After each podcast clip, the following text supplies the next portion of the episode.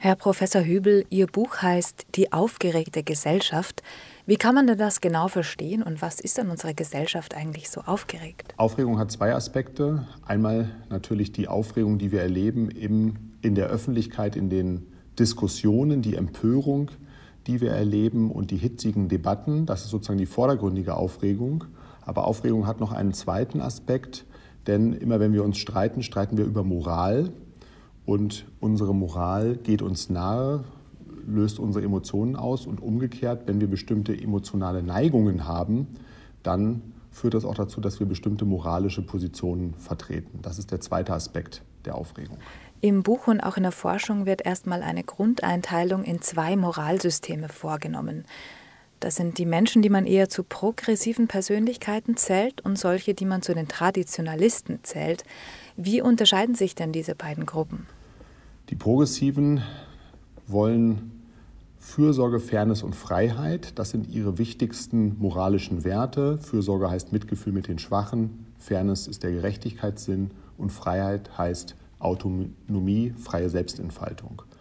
Und die andere Gruppe, die man die Traditionalisten oder Konservativen nennen könnte weltweit, die, denen ist das auch wichtig, aber die legen noch Wert auf drei weitere Prinzipien, nämlich Autorität, Loyalität und Reinheit. Autorität sagt, es gibt eine Sozialhierarchie von oben nach unten. Loyalität ist diese Idee, dass es eine enge Gruppenzugehörigkeit gibt, die Nation, der Staat, vielleicht die religiöse Gruppe, der Clan. Und Reinheit sind diese ganzen Themen, die mit Leben und Tod zu tun haben, also die Vorstellung, dass es etwas gibt wie reine Sexualität und unreine Formen, wie zum Beispiel ähm, Abtreibung oder Selbstbefriedigung.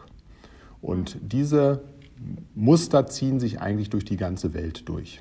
Diese Unterschiede und Bruchlinien kann man auch in der unterschiedlichen Lebensführung sehen, so beschreiben Sie es in Ihrem Buch. Und Sie haben da ein paar recht plastische Beispiele genannt, zum Beispiel die politische Einstellung oder auch die Vorlieben bei Haustieren.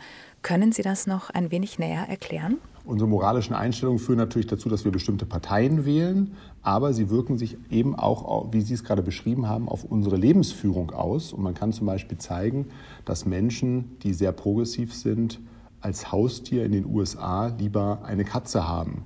Katzen sind antiautoritär, sie sind freiheitsliebend und sie sind Individualisten. Und das sind drei Werte, die den Progressiven besonders wichtig sind. Die Konservativen, in dem Fall die Republikaner, haben eher Hunde. Hunde sind eher treue Tiere, also die sind loyal, sie gehorchen, sie äh, reagieren auf Autorität und sind sozusagen die treuen Begleiter und eher Gruppentiere. Und das resoniert eher mit den Republikanern. Und so kann man eigentlich alles durchgehen, unsere Kleidung, die Dinge, die wir essen. Und da zeigt sich immer wieder äh, so etwas wie eine Fürsorge für Schwache äh, und Benachteiligte ist sozusagen ein ganz wichtiges Merkmal im, im linksprogressiven ähm, Lager. Und da ist es dann zum Beispiel wichtig, dass ich nicht einfach mir irgendwas im Supermarkt kaufe, sondern schaue, ob damit vielleicht jemand zu Schaden kommt. Vielleicht ein Tier, deshalb bin ich dann Vegetarier. Oder ich sage, die Umwelt kommt zu Schaden, deshalb bestelle ich mir dann vielleicht keinen Kaffee aus Ecuador. Welche Rolle spielt denn die Erziehung oder die Sozialisation, zum Beispiel die Ausbildung, die jemand genossen hat? Ja, das spielt auch eine Rolle. Es gibt insgesamt auf der ganzen Welt eine Erziehung zu mehr Offenheit und Toleranz. Also das gilt für alle Länder, selbst die, die sehr autoritär sind. Aber besonders, wenn man in einer Umgebung aufwächst, die sehr sicher ist, äh, wo es wenig ähm, Mangel gibt, wo, es, wo, wo für alles gesorgt ist, werden die Menschen besonders individualistisch. Und es gibt auch so eine Art, besonders in der westlichen Kultur, eine Erziehung zur Offenheit. Also uns wird, wurde von klein auf gesagt, jetzt meiner Generation und noch den jüngeren Generationen, dass man offen und tolerant sein soll. Und das kann man inzwischen nachweisen, dass die ganz jungen Leute, wenn man die nach ihren Werten fragt, sind besonders offen, besonders tolerant und besonders mitfühlend. Das geht so weit, dass sie sagen, ich habe nicht nur Mitgefühl mit allen Menschen auf der Welt, denen es schlecht geht, sondern auch mit Tieren und sogar mit der Natur, Mutter Natur als Ganzes. Als psychologischer Laie wird man vielleicht sagen, dass Verstand und Gefühl zwei Gegensätze sind. Das kann man jetzt aber eigentlich gar nicht so gegenüberstellen, oder? Sondern das hängt schon zusammen, Verstand und Gefühl. Genau diese strenge Gegenüberstellung wurde aufgelöst. Früher hat man geglaubt, Emotionen, das sind eigentlich Dinge, die kommen, da kommt uns irgendwas beim klaren Denken in die Quere.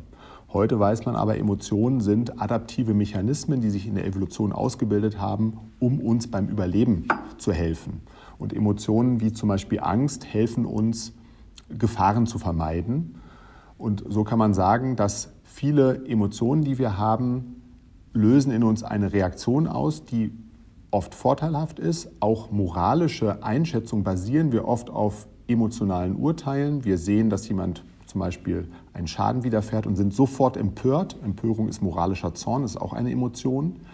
Und das, die Emotionen sind nur dann problematisch, wenn wir sie nicht sozusagen mit der Vernunft noch abgleichen, sondern wenn sie über das Ziel hinausschießen, wenn wir zum Beispiel Angst vor Fremden haben, nur weil wir sie nicht kennen. Da äh, läuft dieser Mechanismus, der uns mal geholfen hat, sozusagen stammesgeschichtlich in den Anfängen ins Leere und wird auch gefährlich. Die Persönlichkeitsmerkmale, die Sie so beschreiben, sind die in Stein gemeißelt sozusagen oder kann man die auch durch Selbstreflexion und die Beschäftigung auch mit sich selbst zum Beispiel auflösen oder verschieben? Das kann man ganz sicher. Also man weiß aus der Forschung, dass Persönlichkeitsmerkmale und auch bestimmte äh, emotionale Neigungen ganz grob gesprochen zur Hälfte angeboren sind. Das heißt, man weiß schon, die andere Hälfte ähm, steuert die Umwelt bei, die Freundesgruppe, die, das Umfeld und man hat auch die Möglichkeiten, sich selber zu steuern. Das ist eigentlich das, was wir Zivilisation nennen. Wir folgen ja nicht allen unmittelbaren Impulsen, die wir haben, sondern ähm, versuchen, die zu stoppen. Und es gibt mehrere Versuche, die zum Beispiel zeigen, dass wenn man ein Seminar zur Tierethik besucht und sich einmal sehr, sehr gründlich überlegt, was heißt das, Tiere zu töten und zu essen, und sich die Frage stellt, darf ich das eigentlich, dass dann viele Menschen sich doch überlegen, weniger Fleisch zum Beispiel zu konsumieren oder sogar Vegetarier werden. Also es gibt tatsächlich empirische Versuche, die zeigen, durch Nachdenken, Philosophie, Reflexion kann man wirklich sein Verhalten nachhaltig auch ändern.